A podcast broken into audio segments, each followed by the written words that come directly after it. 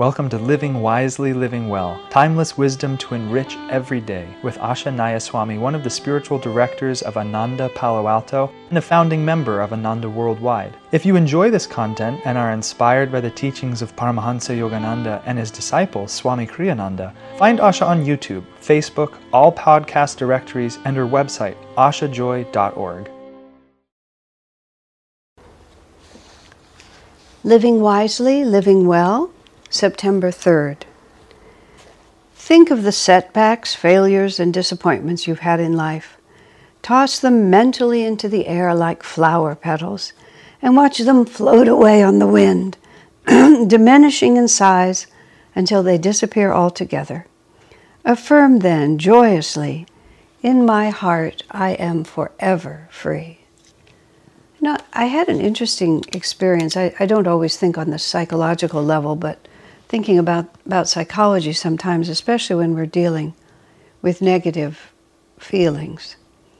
It's, it's, it's very important on the spiritual path to not develop too many psychological kinks. And this whole question of um, being, being joyful and accepting of whatever God gives you, and at the same time not, well, the, the phrase that I often use is you have to stay karmically current. I mean, we never know when the end of life will come, and any unfinished business with people, with our own selves, we'll just carry it with us. It'll weigh us down in the, in the astral world, and then eventually will be the means by which we are forced to reincarnate. And it will be the collection of unlearned lessons that we just have to struggle through. The way I think about it sometimes when I have been faced with difficult karmic situations is I never want to see this karma again. So therefore, I want to do everything I can, not merely to outlast it, but actually to face into it, to understand what it's trying to teach me, to learn insofar as I am able, and then to let it go. I've realized over the course of years how many unresolved issues, mostly from previous lives, have come into this life with me, and how much they twist my experience and my perception. I mean, the most dramatic, of course, is I, well, it can be specifically unfinished business with other people. So you're, you're meeting someone again and you're playing out a drama that you may have played out before, although you may have switched roles or you may have turned to a certain extent as far as it's progressed, or it just may be a tit for tat where you had power over them and treated them badly. So now they have power over you and they're treating you badly. And then if you stay mad at them, then you'll have power over them and you get to treat them badly. And just how many times do we want to do this? How many times do we want to put our hope in our astute investments or our brilliant business idea or the fact that our children will make us proud and take care of us in our old age or whatever it might be, when those things don't happen, they're a blow to the heart and they register in the heart. They register in the heart chakra, is where they really register. So even physical death does not liberate us. The form dissolves, but the vibration of whatever, what does he call it, setbacks, failures, and disappointments, the vibration stays with us. That vibration lives with us in the astral world and eventually requires us to come back into the material world, in which we incarnate and establish an opportunity to, to have it happen again. Whether it's something, a boomerang negativity that we've set in place that has just been sailing through, just waiting to whack us, or some misunderstanding, um, some something we're holding on to, anything that is other than complete calm acceptance in the presence of God. And I was talking to a, an acquaintance of mine who who has an emo- how would, an unpredictable emotional response, um, and and what what I would have to call an exaggerated emotional response. And what I understood, with the help of some friends who made it clearer to me, it's like the person was talking about a, an event that had happened in the past, and it had been a very painful event. And as soon as they started talking about it, words came very difficult. the, all the signs of, of the emotion itself started happening. Tears came into the eyes. It was like the, it, it, it was like it was happening again, even though it was long in the past. But the emotional uh, implications of it were, were, had been endured and outlasted, but had never been resolved. So it was just like as soon as the subject came up, bang, we were right back in it because all the vibrations were still there. Now, multiply this even just in one incarnation, and you end up with a very complicated psychology that's really hard to understand because you start making all these decisions. We start making, I start making all these decisions. I don't even know where they're coming from.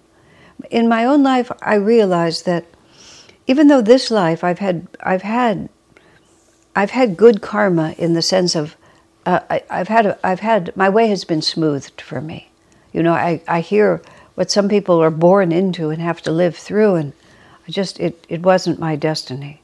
My way has been smoothed for me, but I've carried a lot from the past, and it has been really enlightening for me to realize how much of my personality has not been freely chosen, but was as a result of these past traumas that oriented me in a certain way, that caused me to think that these were required. And these are not, these are not small preferences.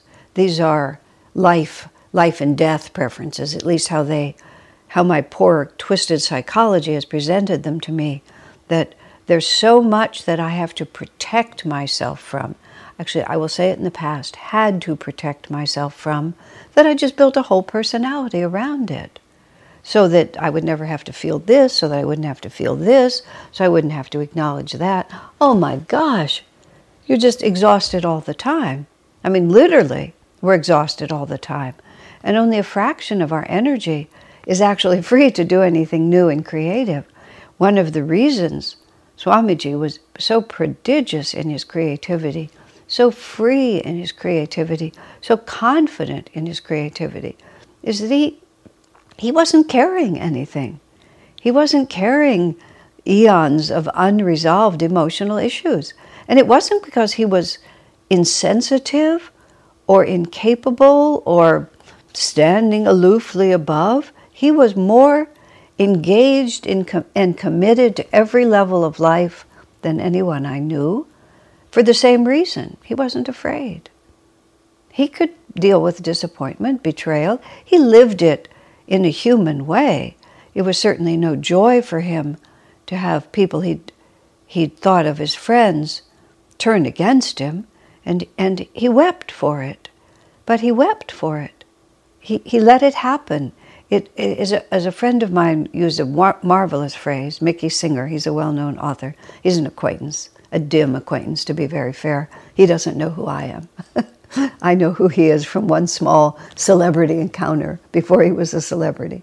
But in any case, um, he, he, he gave shelter to a very advanced yogi who found himself in difficulty. And Mickey said, watching that yogi, he said, it wasn't so much that this man went through a hard time, is that a hard time went through him. I mean, there's many parts of that that are really important, but through him is part of it, which is, yeah, physical body goes through a trauma, the emotional self goes through a trauma. Whatever might happen, it needs to go through us, not into us and sitting there. Because if it sits there, oh my, now we have not only the original trauma and all that it's going to roll out, but we have all the reasons why we're holding it, why we can't let it go. We have all the reasons why we have to hide it from our conscious mind. Then we have the layers and layers of, of, of twisted coping mechanisms, which uses up a lot of time and energy. And then that means we have to just keep seeing the karma, sometimes by now in a form that we don't even remember or recognize, again and again and again. But if it's just if it just goes through us, I'm heartbroken. I'm humiliated. I'm angry. I'm in pain. I'm disappointed. And I am. And there you are with it. There's no, there's no code of behavior that we have to meet.